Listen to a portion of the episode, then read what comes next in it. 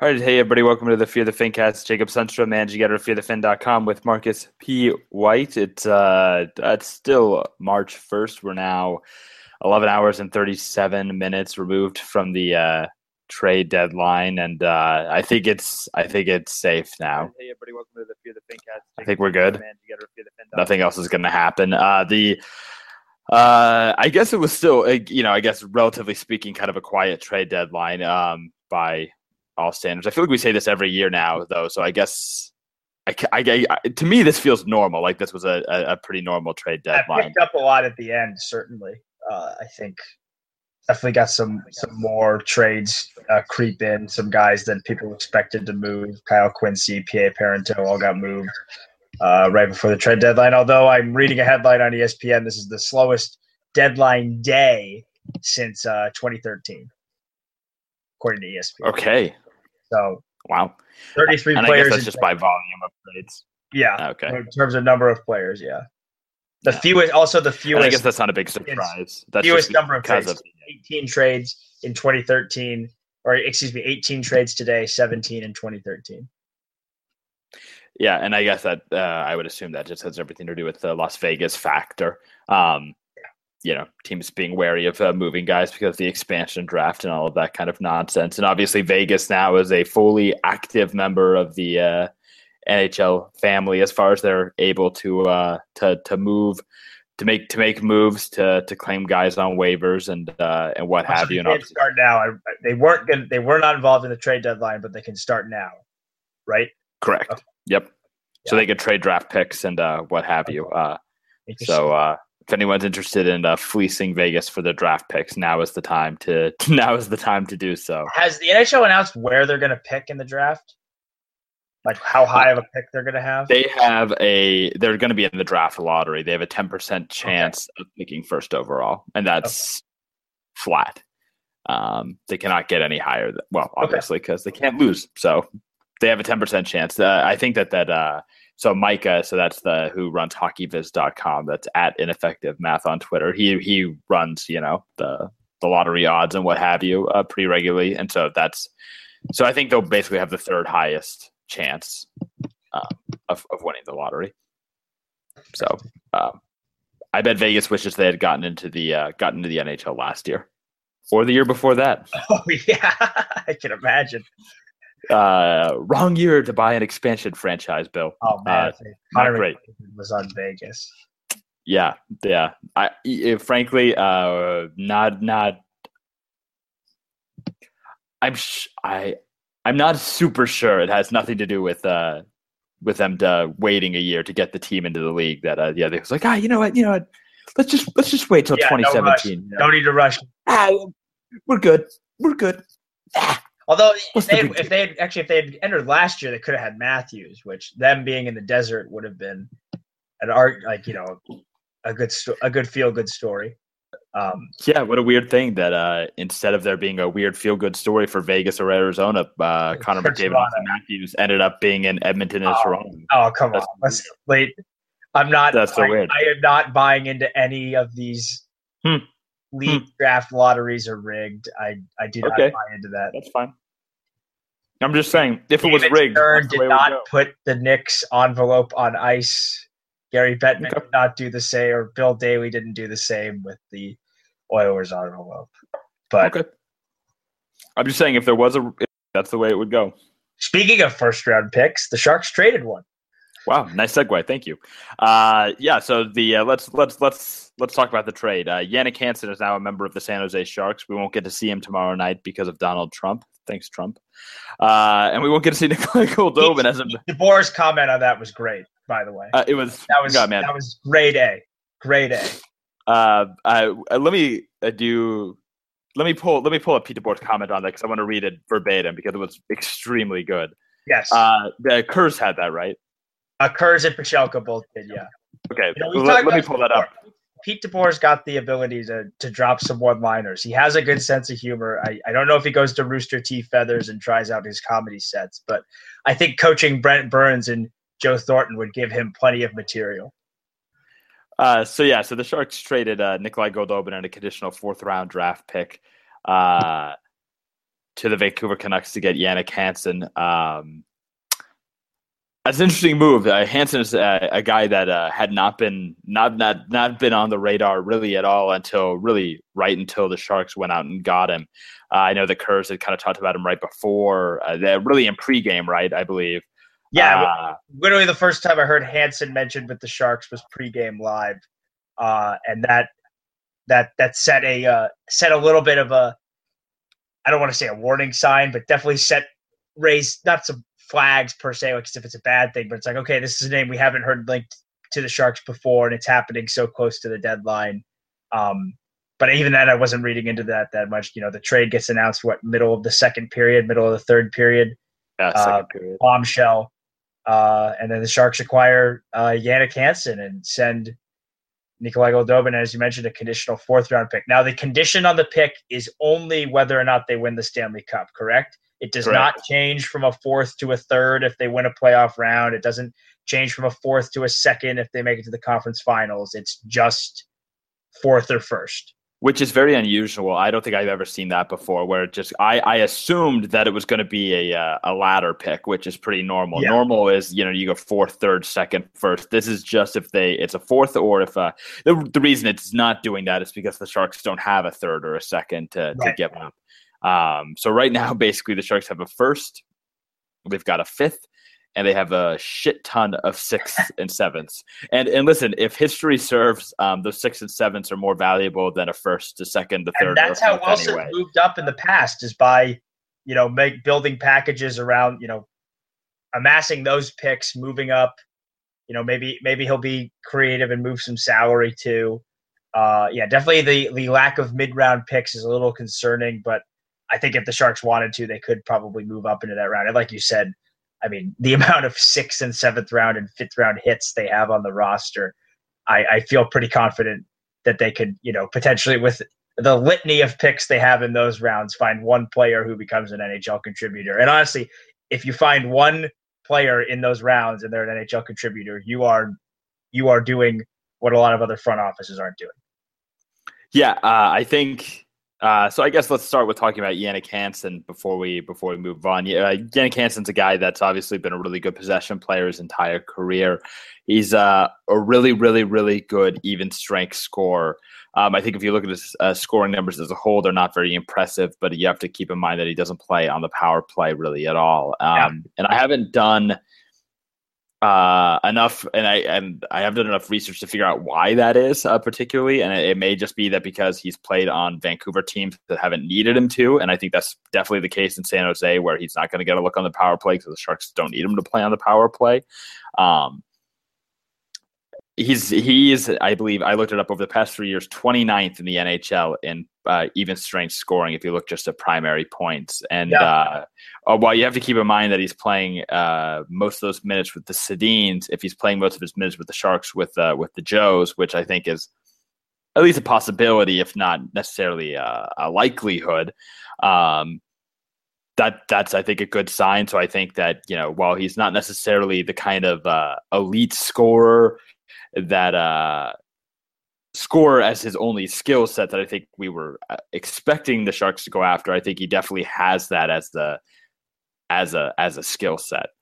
Yeah, I, I, think it's a you know it, we'll, we can, we'll talk about the price. I'm sure, independent of the price, I like Hansen as a player. I, I've liked him for a while. He's a he's very flexible, and I, I think it, it seems that this year the the approach with the Sharks forward group has really been uh, they value flexibility uh, over every over a lot of it. And just looking at the rest of the forward group, it's no no longer the days of you know when it was Dany Heatley, Patrick Marleau, and Joe Thornton on the top line. You know, you still have Pavelski and Thornton, but you know it, the roles I don't think are as defined. Uh, I think you know we've talked about this a little bit before, and I think it just keeps with the philosophy that DeBoer has enacted since he's been here, and in, in identifying pairs of players he wants to keep together and uh, largely keeping those guys together, um, and then moving the rest of the roster around that. And Hansen's a guy who I on this team, honestly, and I I think this speaks to him as a player.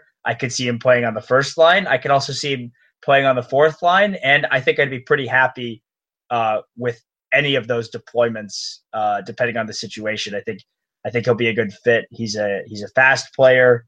Uh, you know, they they they've talked a lot about his his two way ability and as well as the the quote unquote grit and sandpaper he brings. Um, I think it's I think it's a good pickup. Uh, not necessarily a name I expected because he has a a year left on his contract after this year, but I, you know, I and again I I think the price was too high, and we'll talk about that.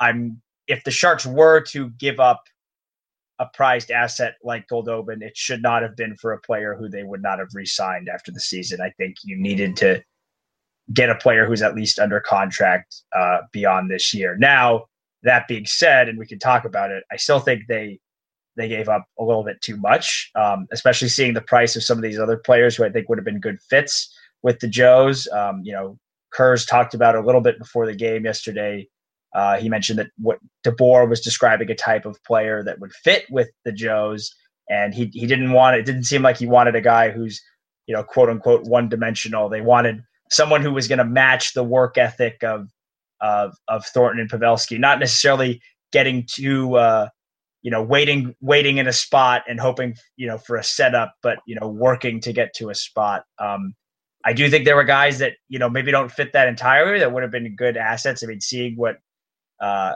Florida gave up for Thomas Vanek, for example. They gave up Dylan McIlrath, who is who is does have a higher pedigree than Goldobin, granted, um, and was a former top ten pick, and they gave up a third round pick.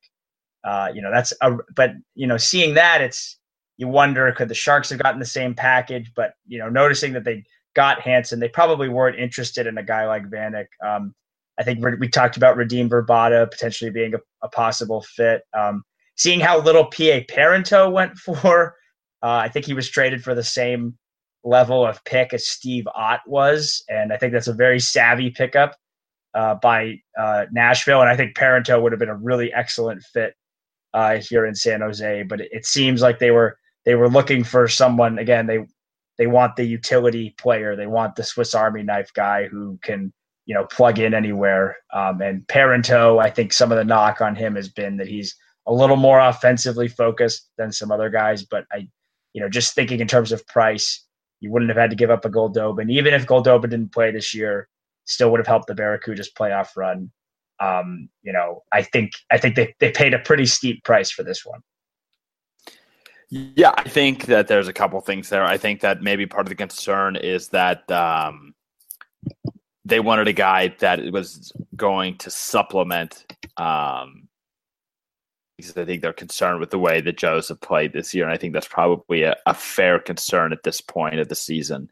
Um, I mean, I think just even watching that Toronto game last night, uh, you know, I think they recovered okay, but I think that that top line looked pretty pretty terrible against Auston Matthews and the rest of the Leafs. Um, they just didn't look good. Joe Thornton looked terrible against Auston Matthews. He was he's not not good enough to play against Auston Matthews, and that's the reality now.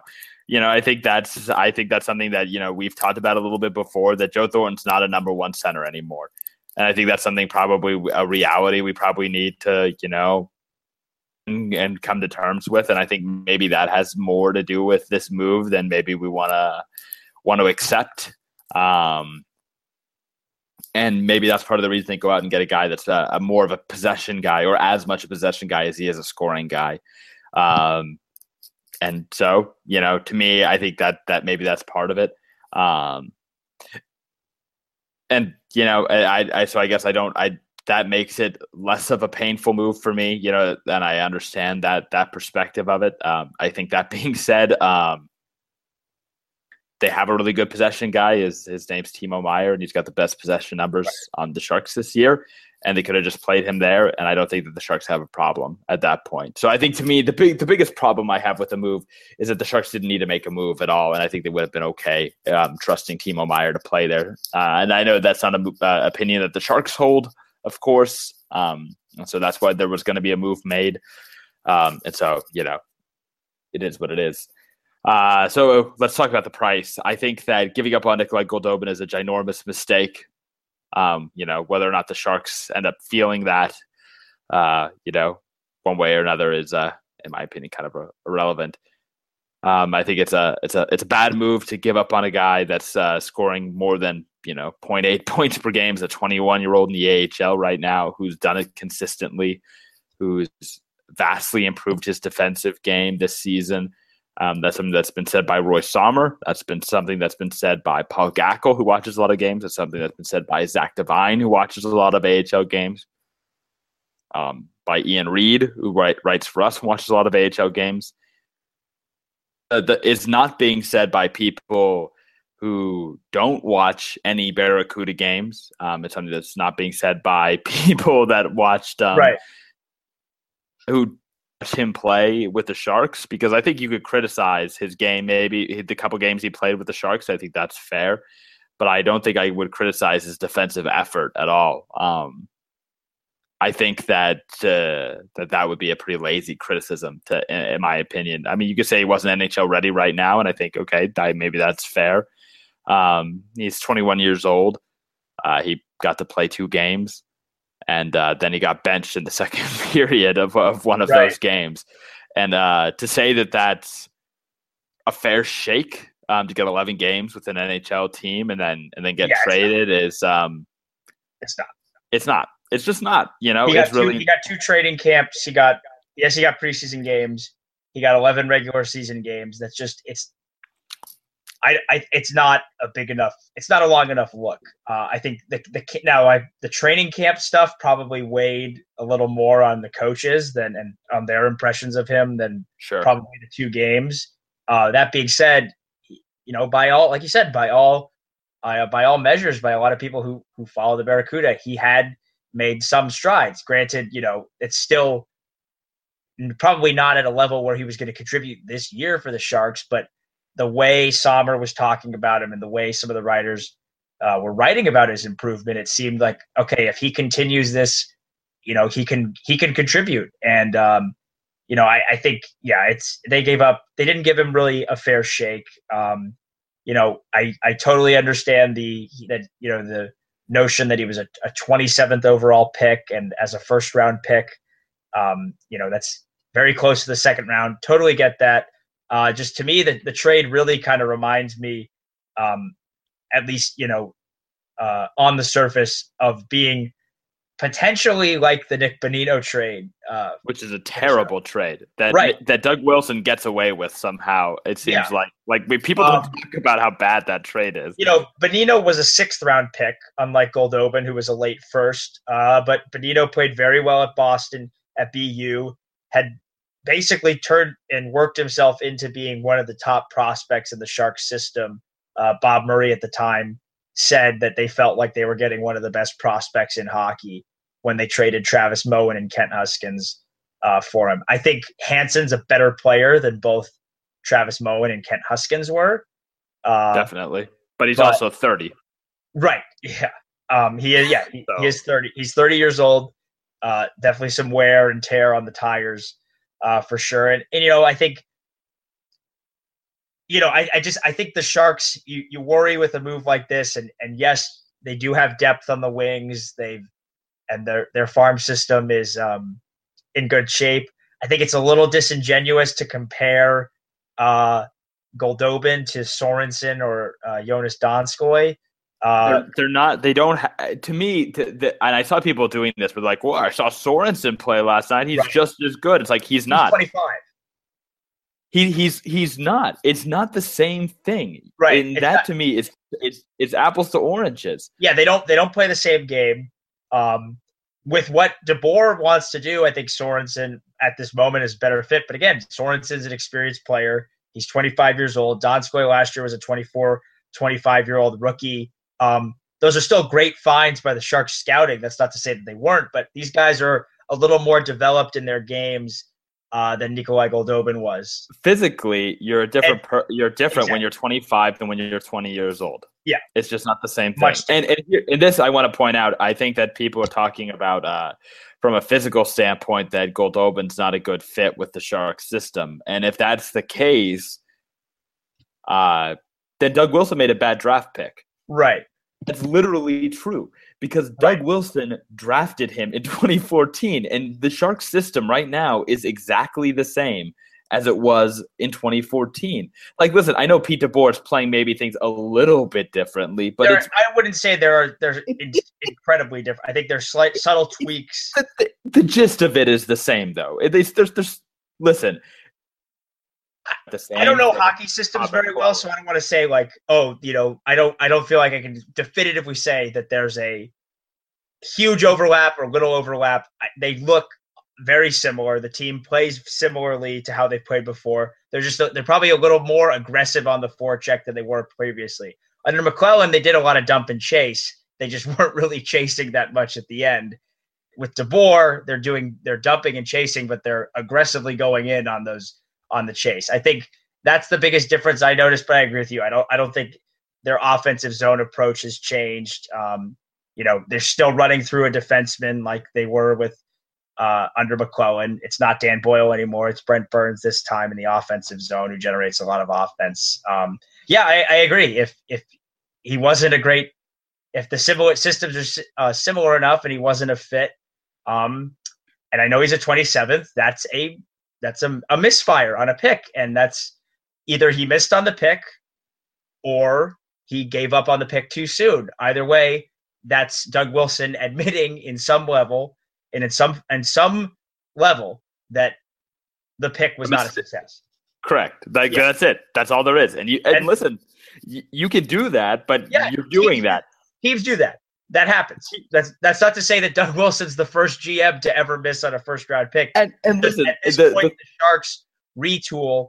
They're not in a position where they can say, and yes, the cupboard is stocked. I agree, but I don't think the Sharks are in a position where they can again, I, I think, and I was, I was starting to get to this before I got sidetracked with the Bonino thing, but you know, this is how the cupboard became empty in the first place. They kept jettisoning picks and high impact guys, you know, to, to try and make that marginal upgrade. Again, it's not a perfect comparison, but look what Nick Bonino did last year with the Pittsburgh Penguins. That's not to say that he would have had the same development in San Jose that he would have in Anaheim before he got to Pittsburgh, but that's a player that could have helped the Sharks last year. And that's a player that was in their system that they let go for a rental.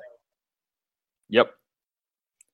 And the thing is, is that they are letting a guy like Goldobin go for basically no reason.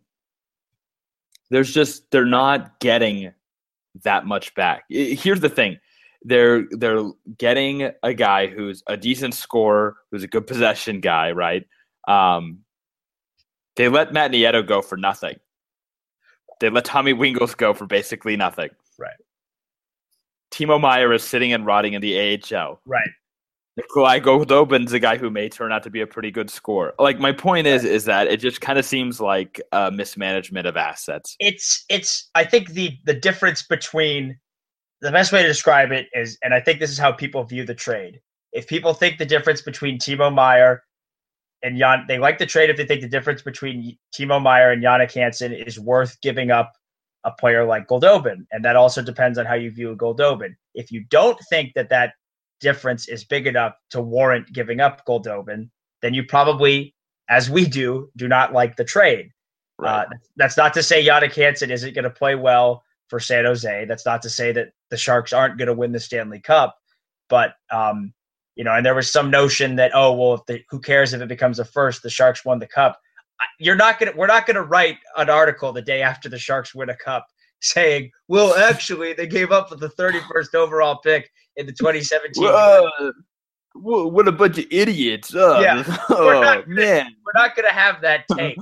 um, I just I don't think they're the mute the notions aren't mutually exclusive. It doesn't become a good trade because the Sharks win, and it doesn't become a bad trade if the Sharks don't win the cup. It's just it is how it is in the moment, um, in terms of value.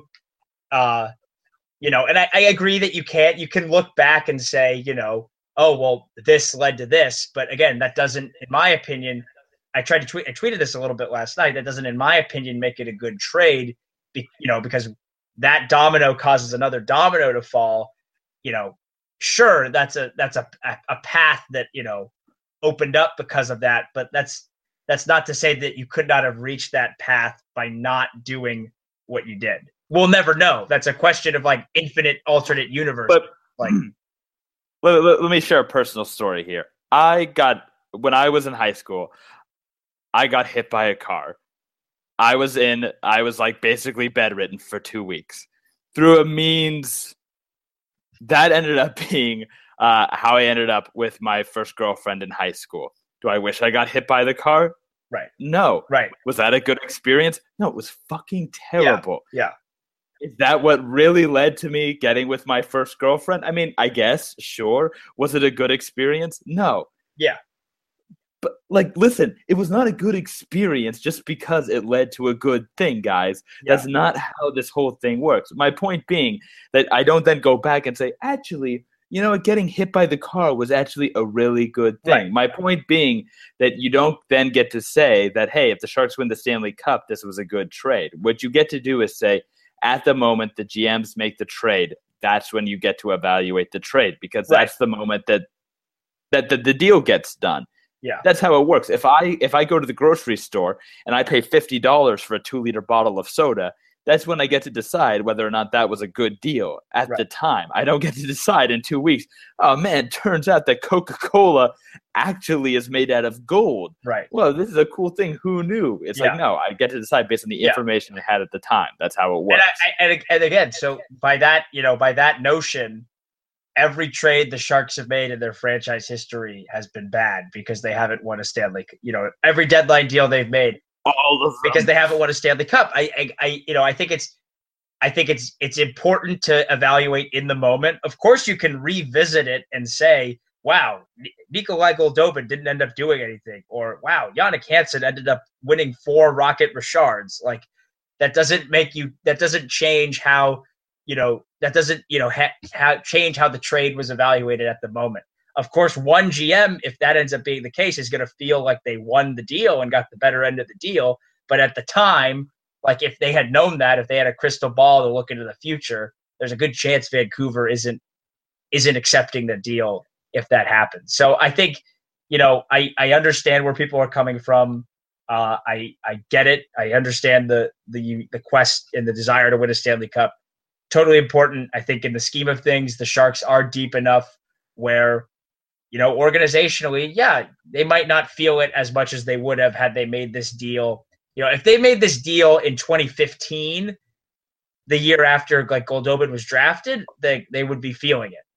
Now they they might not. We don't know. We have to see how these players develop. But at the time, giving up, you know, a former first round pick, and I, I know it was pick 27, still a first round pick. can, can we talk about it's a late, I understand. What's the what's the fucking deal with Here's, that? here's why that matters. to- Here's why that You don't get to do that. You don't get to do that. You don't get to say "Eh, it's barely a first round Here- here's why that matters.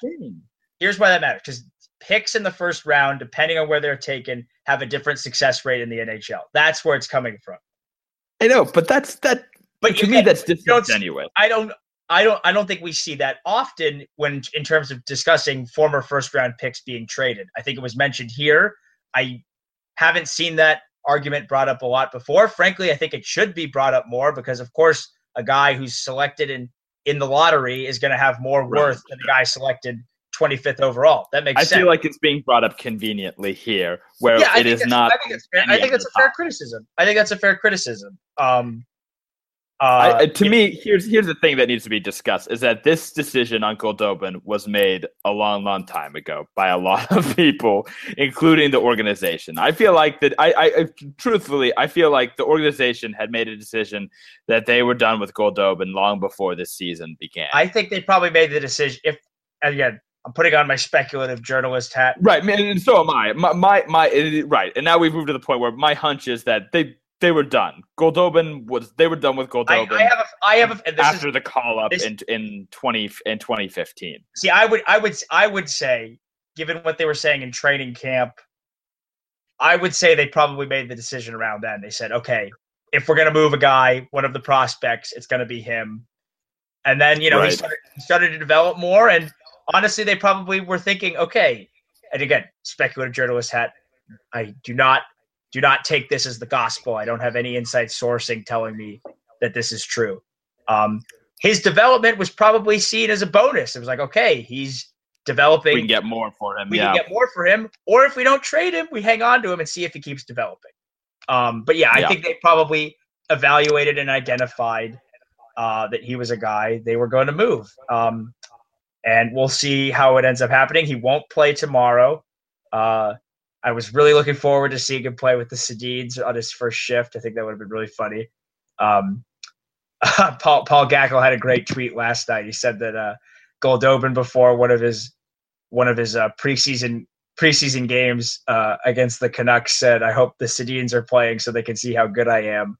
Or something like that. And then Paul was like, "Well, now they're going to have an opportunity to see how good you are." Um, uh, that's incredible. I thought it was a great anecdote. Uh, great tweet brought up in the in the second period last night. Um, oh yeah, uh, let, Sharks. Let me answer. The, Go let's ahead. get some let's get some of these questions in the yeah. chat because I feel bad that we haven't done it yet. Uh, let's see. Hold on. Corey brought up the uh, brought up some some hypothetical lines. You want to talk about some hypothetical lines with Hansen in the lineup? The that sounds fun. Going forward. I know, yeah, because he can really fit in anyway. Here's what Corey has: he's got Labanc, Thornton, and uh, Pavelski on the top line, which I think is still fair.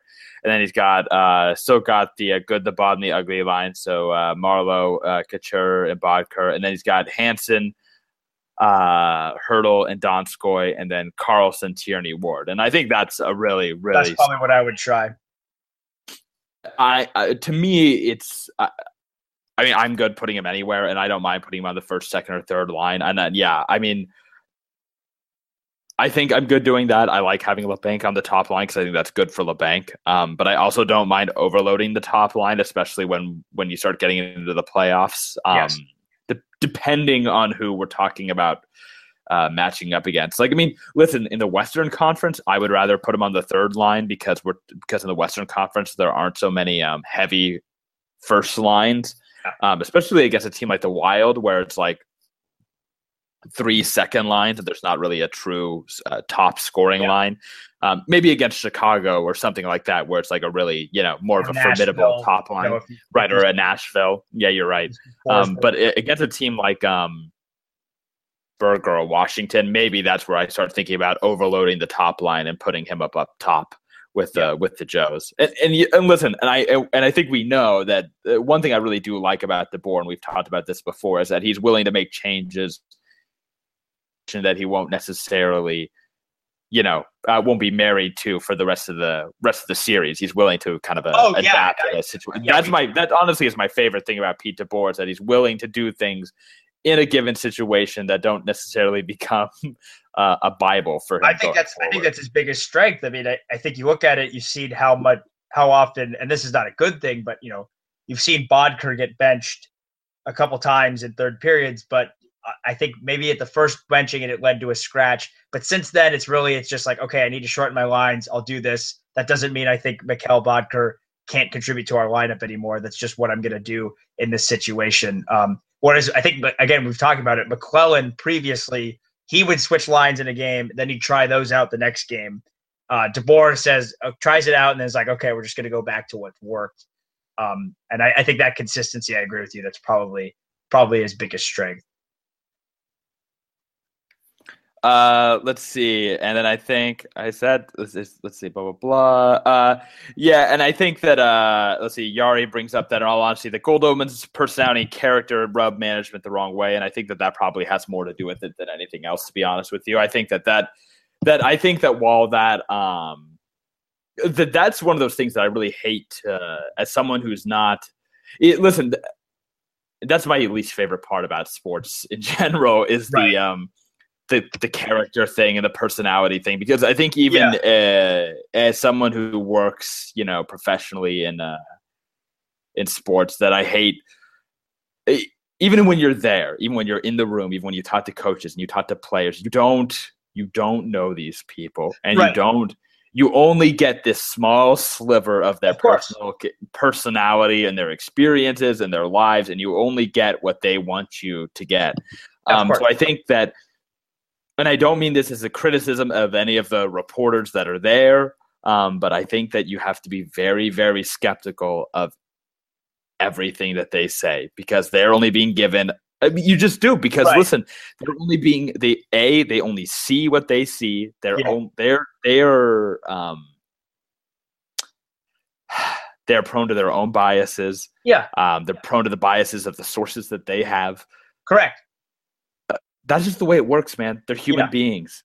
That's yeah. just that's just the I, way it is. And so I, I, don't know. Yeah, I I I had you know I I've only really dealt with Goldobin at training camp. Uh, he spoke I think with the media once based on request. I mean, he was a little short in his answers, but it was nothing atypical um, in terms of dealing with a young uh, young prospect. Really, I, I, don't think it was anything crazy.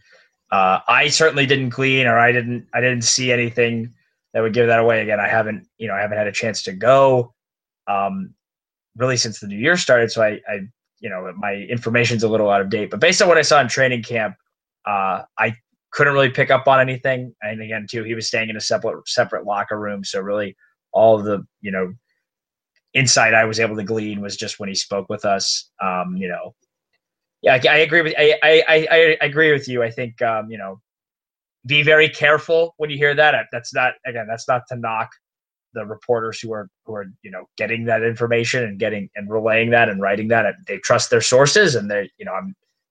This is certainly not Marcus White questioning the journalistic practices of the Sharks media. I think they're all very sound, and I don't think I'm not I'm not uh, here to libel or slander them. Okay, would it be libel because no? Would it be slander because we're on a podcast, or would it be libel because we're on a podcast? Uh, liable because it's spoken, oh, right? I believe that's it. Yeah, yeah, that's it. I yeah. remember it because of Spider-Man One. Uh, yeah, that I that's also how I remember yes. it. Yeah. so very professional. I, and I don't want. To, I don't think it's fair to Goldobin for me to sit here behind my keyboard and say, "Oh well, based on my my body language expertise that I saw when I was watching him, I think this." I, I don't really like to speculate. Listen, uh, to me, the, the the the real the, the only off ice criticism I have of Goldobin is that I know that that that he's used uh, homophobic slurs on Instagram, yeah. and that's and yeah. that's shitty. and and I know I don't know that he's ever apologized for it. I've never seen him do it. Um, I don't think it's ever. I don't think it's. I've I've seen tweets about it. I don't think it's ever been written about. I don't think he's. I've never right. seen him asked about it. Yeah. Uh, I, and, I, and, like, listen. In fairness, I've never written about it. I've never brought it yeah. up, and maybe I should have. Yeah. Um, you know, and and that's on me. Uh so there you go. And that's a valid, legitimate character concern. Right. And and listen, if we're being honest, uh, that has literally nothing to do with why he got traded. Because I would I would say so. I would the Sharks, say. the Sharks don't give a shit. And that's and that's the reality because you know right. we can talk about this. You can play shit all we want, but the Sharks don't care about that. Um, and and that's the, that's the reality of the situation. So I think that this is a separate thing. This the the rumblings or rumors about his like not being a fit in the locker room is probably more to do with a you know maybe a flashy personality or you know who knows um and i don't comment on that kind of stuff because i'm not there and so i don't feel like uh even remotely an authority on the issue and i frankly just don't care uh, i just don't care uh so there you go that's all i have to say on that so uh, so from this point, to me, it's kind of like okay, uh, I think the trade is an overpay, but now we've got what we've got. Um, I, yeah, he's on the team now. You speculate where he can go. Correct. You see where see where Hansen's going to play. You don't. And uh, we I think we've spilled enough virtual e ink, so to speak, on Correct. the Gold trade. You know, we'll probably the trade will probably be revisited down the line. Yep. Uh, but I'm, we're certainly not going to have a fear of the Goldobin page with the counter of his goals comparing him to Hansen at all times. That's what you think. uh, no, I, I, the thing is, I've always, well, that's not true. I've, I would not say I've always liked Jannik Hansen. I've always thought he was a good player. Uh, Jannik Hansen's kind of been a little shit for a long time on the Canucks, so uh, I can't say I've always liked him. Now you're glad that he's not, you know. Sure.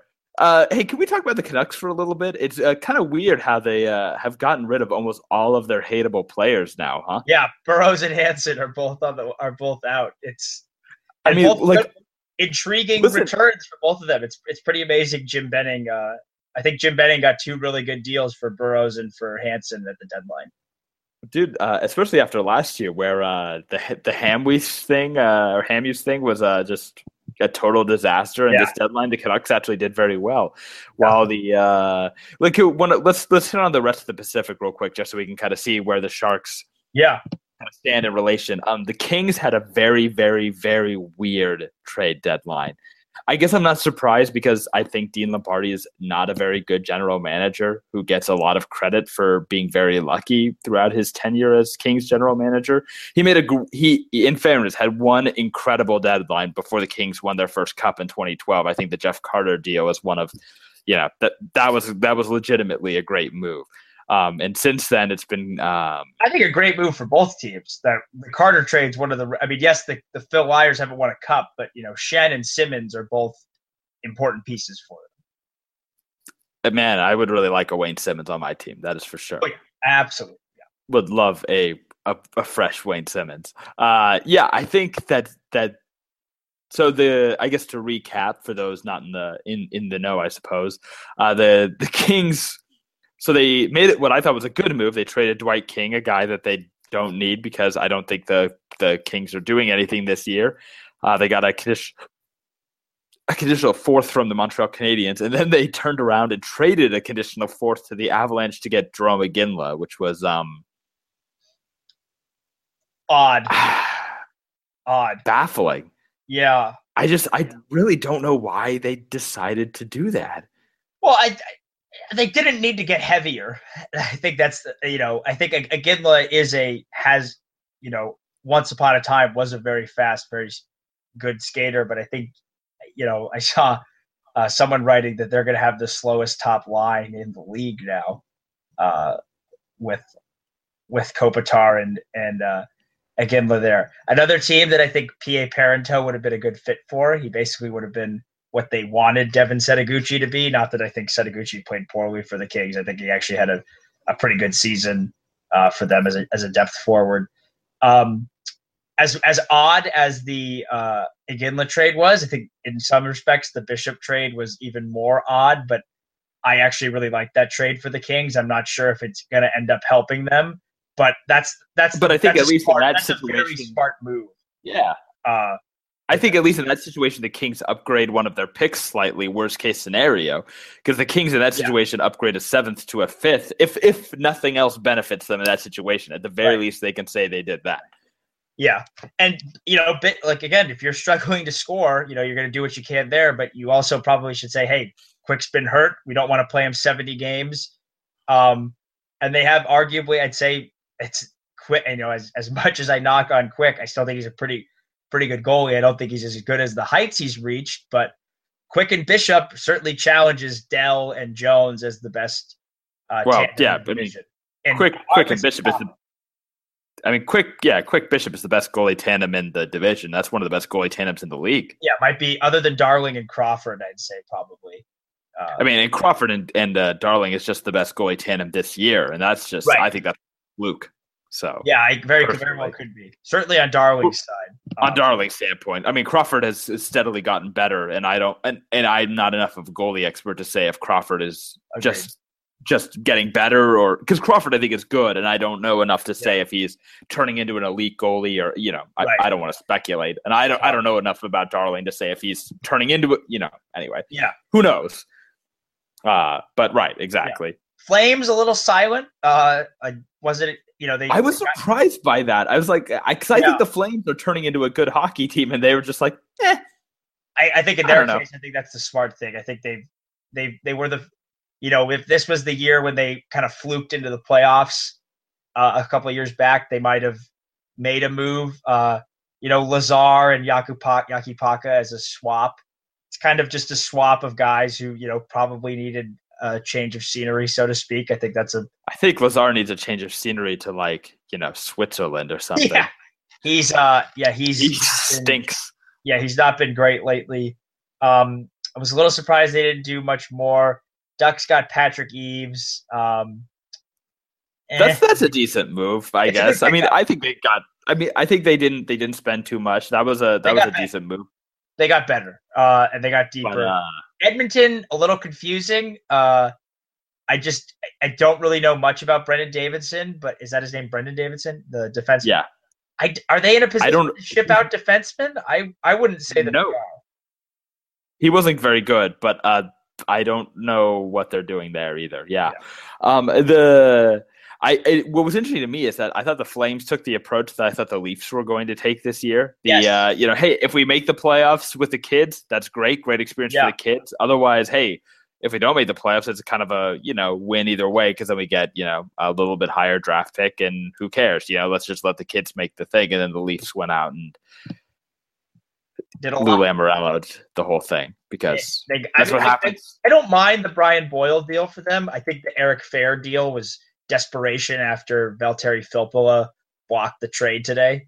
Uh, I don't know if you read James Mirtle's breakdown, but he was worried he was going to get uh, Robidas, which is going to be, you know, very interesting to see how that affects the Leafs going forward. They're touted as a as a premier free agent destination, and this is not meant to disparage his uh, general managing abilities, but knowing how cutthroat Lou Lamoriello is, I can't see that lasting as long as he's there.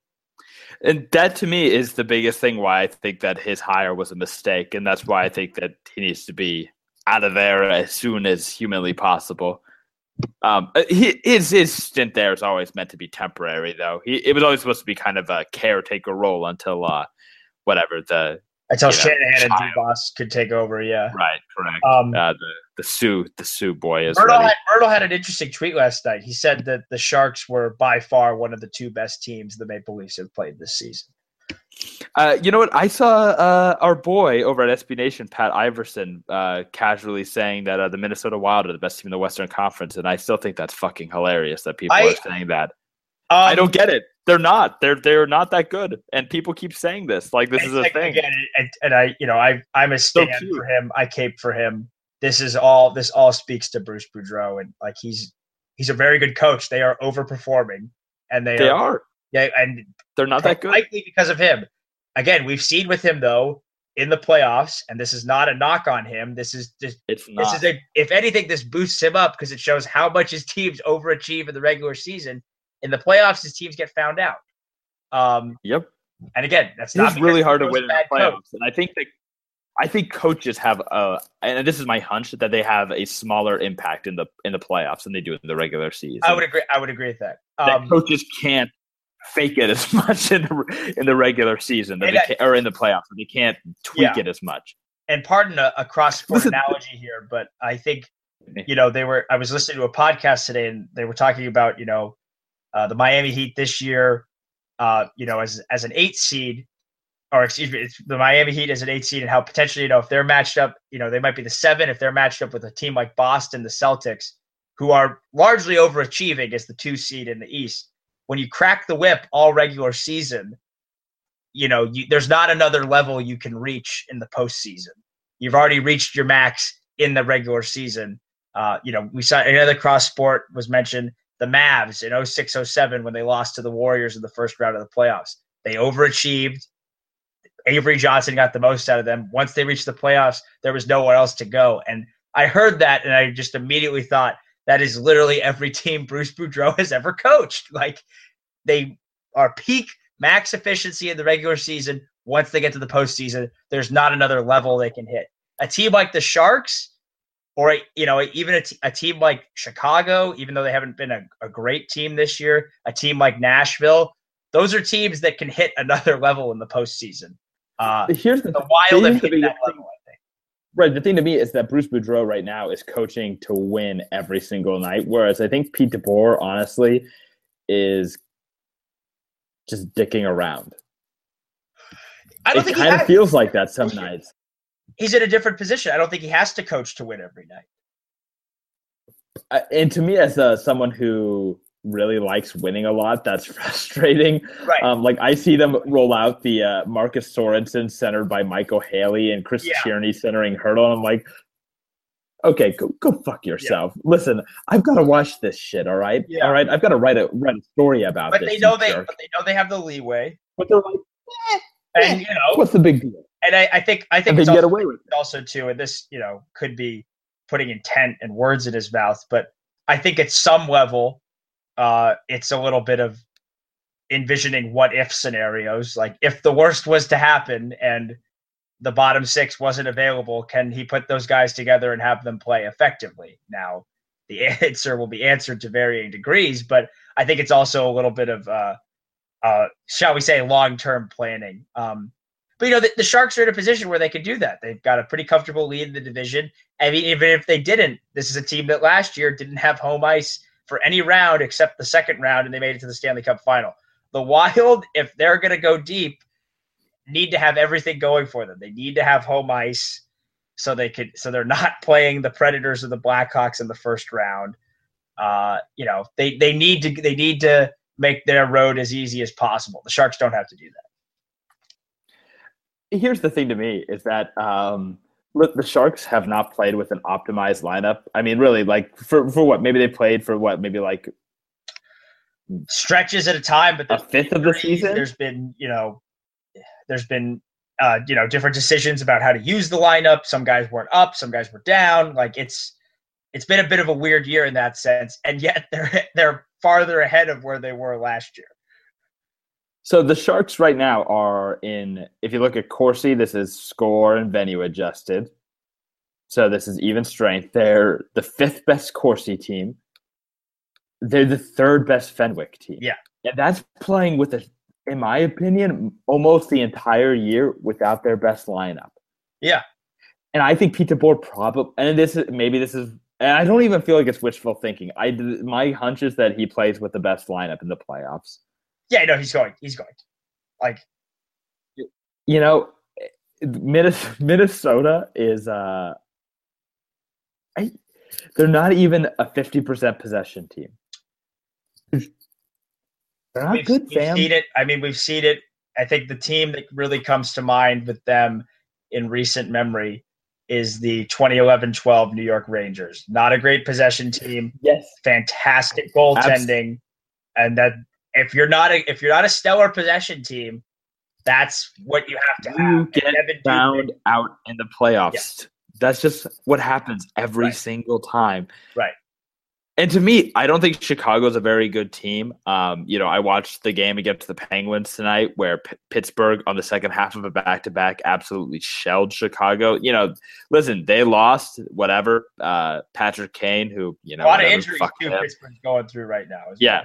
Yep, and Chicago's had their share of injuries too. Whatever, right. but listen, Pittsburgh on the second half of back-to-back with a, a patchwork defense dominated them.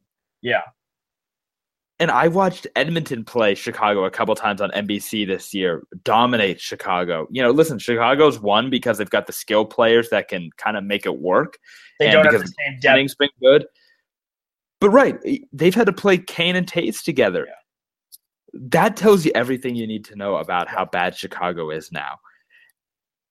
The Sharks can take those guys. And and listen, and this isn't to me, this isn't – the Sharks are going to win the Stanley Cup because you know, hey, listen, stuff can happen. The right. Sharks have lost to bad teams before. Of course. Um, the road is easier than it was last would, year. The I Sharks agree with that. I would agree with that. Year. I would agree with that. Like very, because uh, the Sharks last year, you think about it, the Ducks were even though the Ducks lost in seven, they were a very good team last year. If they would have had to play them, that would have been a tough out. And the team that beat the Ducks took the Sharks to seven games.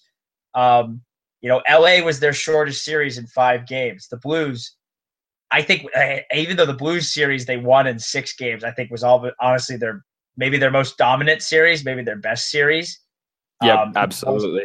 Even more so than the LA series. Um, but yeah, I think I think even then I think they have a, an easier path because right now they're going to play the Calgary Flames. They lost to the Flames earlier this year. The you know the Flames are are one of those plucky teams you worry about in the postseason that could could push them, and because they have enough high end skill, enough youth. Very yeah, the Flames and the Oilers to me are the teams that are like, okay, if the Sharks aren't going to win the Stanley Cup, that's what's happening, right? A first or second yeah. round loss to one of those guys. Yeah. Oh, I've seen this movie before. Yeah, I know what's happening. Them have upstart young cores that are are going to be the, the drivers of success for them this year. Still think the Sharks have enough though to overcome that, and I think yeah, um, you know, I I think this is the the one of the this is a much deeper forward group than last year. I think they were running a they were a three line team last year. I think again when optimized and honestly even when they're not optimized, like they're still they're a four line team. Uh, well, see, that's the thing is that when Tierney like I think that you know, that's the biggest thing to me, and that's what pisses me off about the whole thing is that I don't even mind Haley in the lineup when Tierney's the fourth line center. Right. I like Haley. That's that. They're a good fit. That's what gets me is that like is that people get on me about criticizing uh, Haley in the lineup. It's like, hey man, listen, I don't even mind Haley in the lineup that much when Tierney's the fourth line center, but you put poor Haley as the fourth line center, and he's clearly overmatched there. Right. It's not. It's not his. I know he's listed as a center. It's really not his it's best not his fit though. Yeah. He's he's he plays so much better when he gets to go work along the boards. He's so much more comfortable there because that's when he gets he draws penalties along the boards. Yeah. I, I bet if we went to watch I, if we went to watch film of every time he went and drew a penalty, I bet you every single one is along the boards. Every yeah, single I, one. I think he's a better winger. I think I think his game below the boards is a good fit with Tierney. I think Tierney's a pretty good cycle player, and you know, I, I, you know, I, and again, you know, Haley, I don't, you know, we've certainly written and talked about him, but I think to some degree he's proved me he's proved me wrong in his stint with the Sharks, and I, I'm more than okay with admitting that he's. It's not the same as it's not the same as John Scott and Mike Brown. It's definitely not, and certainly when he's on the wing, that's the spot he's in. But again, I think I think this is the reason that you know DeBoer's doing this, and part of it is you know he's maybe trying to play the cards a little cl- uh, close to the vest. He doesn't want, you know, because teams are going to have plenty of film on Tierney uh, playing center, but if he you know introduces some question marks down the stretch and against weaker teams too, like you know, I he, he ran him against Toronto last night, which isn't a very weak team, but against Vancouver, like ultimately if those are the kind of games that Haley's the fourth line center, I don't think that does any harm for the Sharks. It's if they play Washington next week and Haley's centering the fourth line, then we got to say, okay, maybe maybe Pete's going to give this a try. But I don't I don't think that's going to be the case. Right, nor do I. Yeah, I think that uh, the Sharks have some tough games coming up in the next week. Uh, tomorrow night's game against Vancouver is uh, not going to be one of them. Yeah, they've got some interesting games. I believe they've so I know they've got um, I know they've got Washington, and I know I think do we have Nashville next week? Is that right? And next week's a pretty tough week. So they go to Minnesota, then and they go Winnipeg, then they go Winnipeg back to back. You have the Caps, then the Preds at home. All right, and then and then it's a and that's a back to back against yeah, Dallas. Back to back with the sun with the Stars on Sunday. Yep, and then it's Buffalo, St. Louis, and Anaheim. Um, you know what's interesting to me is that it seems like there's some uh, bubble teams that are kind of in a selly mode, and uh, that's both. I mean, like Saint neither St. Louis or LA seem like can committed to actually trying to win this year. I know LA added Iginla, but they also got rid of Dwight King. Um, right. So you know, neither of them are really. You know, uh, St. Louis obviously trading Shattenkirk to the Capitals.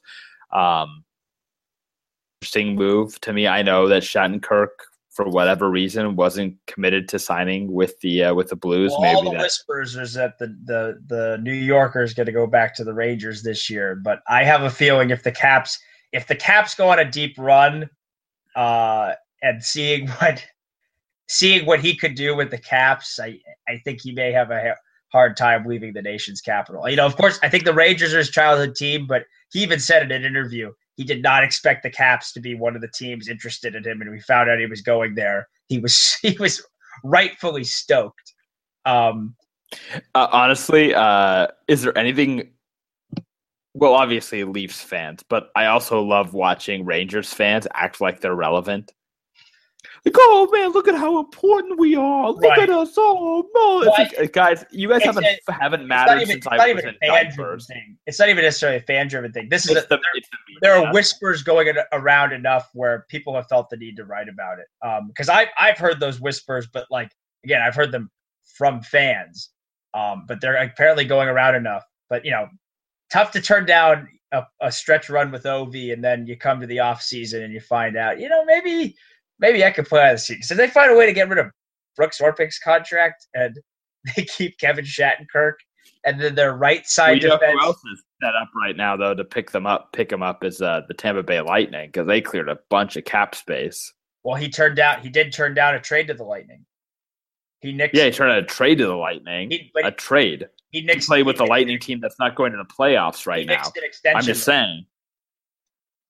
So you think he could? I don't know. He, they, if they offered him more than six million dollars a year, I think he'll go there. But they, yeah, they have cleared a lot of cap. Well, um, the Shattenkirk they have to sign a lot of their own guys though, so we'll we'll see uh, what happens. I think I think the Shattenkirk deal. I don't want to spend too much time on it because the Caps aren't in the conference, but um, I true. love that deal for the Capitals. Go all in. Like, yes, you gave up a lot, but like, he's absolutely. I, frankly, I, I, that's a way better deal than what the stupid Wild gave up for for Martin oh, freaking yeah. Hanzal. Oh, yeah. Way better value.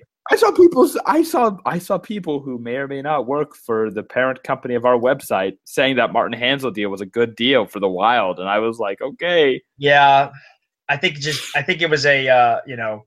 Okay. You know, I hate. I hate to use the analogy, but it was a. Uh, um, you know, you need you need to get a ride home, and then the bar, the lights at the bar turn on, and there's no one else to split a cab with.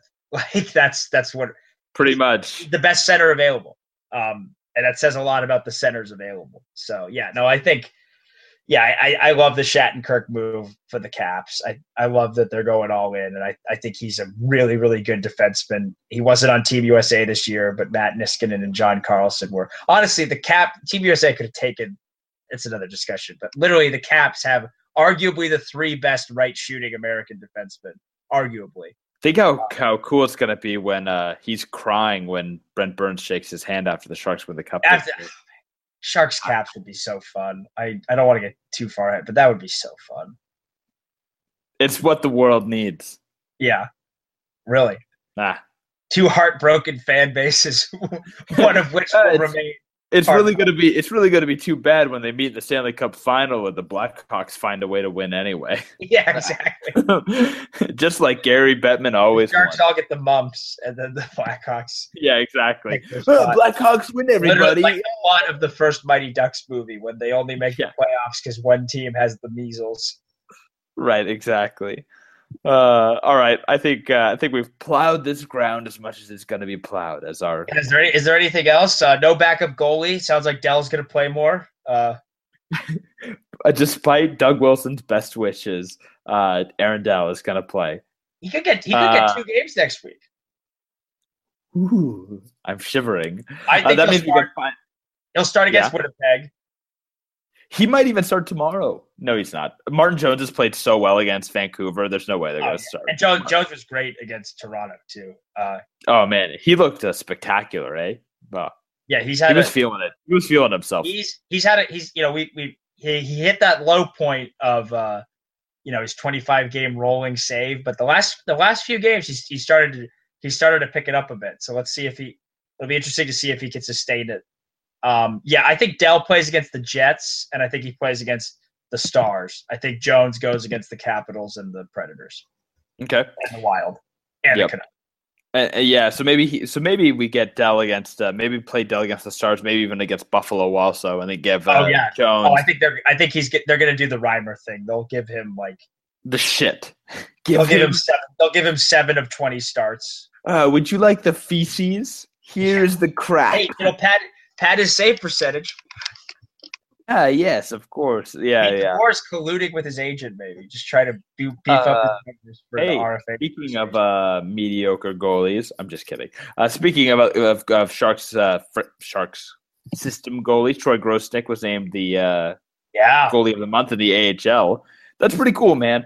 Uh, the given the years and years of bad goaltending in the Sharks system. It is pretty sweet that after Dell was amazing last year, that Grosenick is having such a good year in the AHL. Like, listen, I know that the Cuda are very good this year. I get it. Very good this year.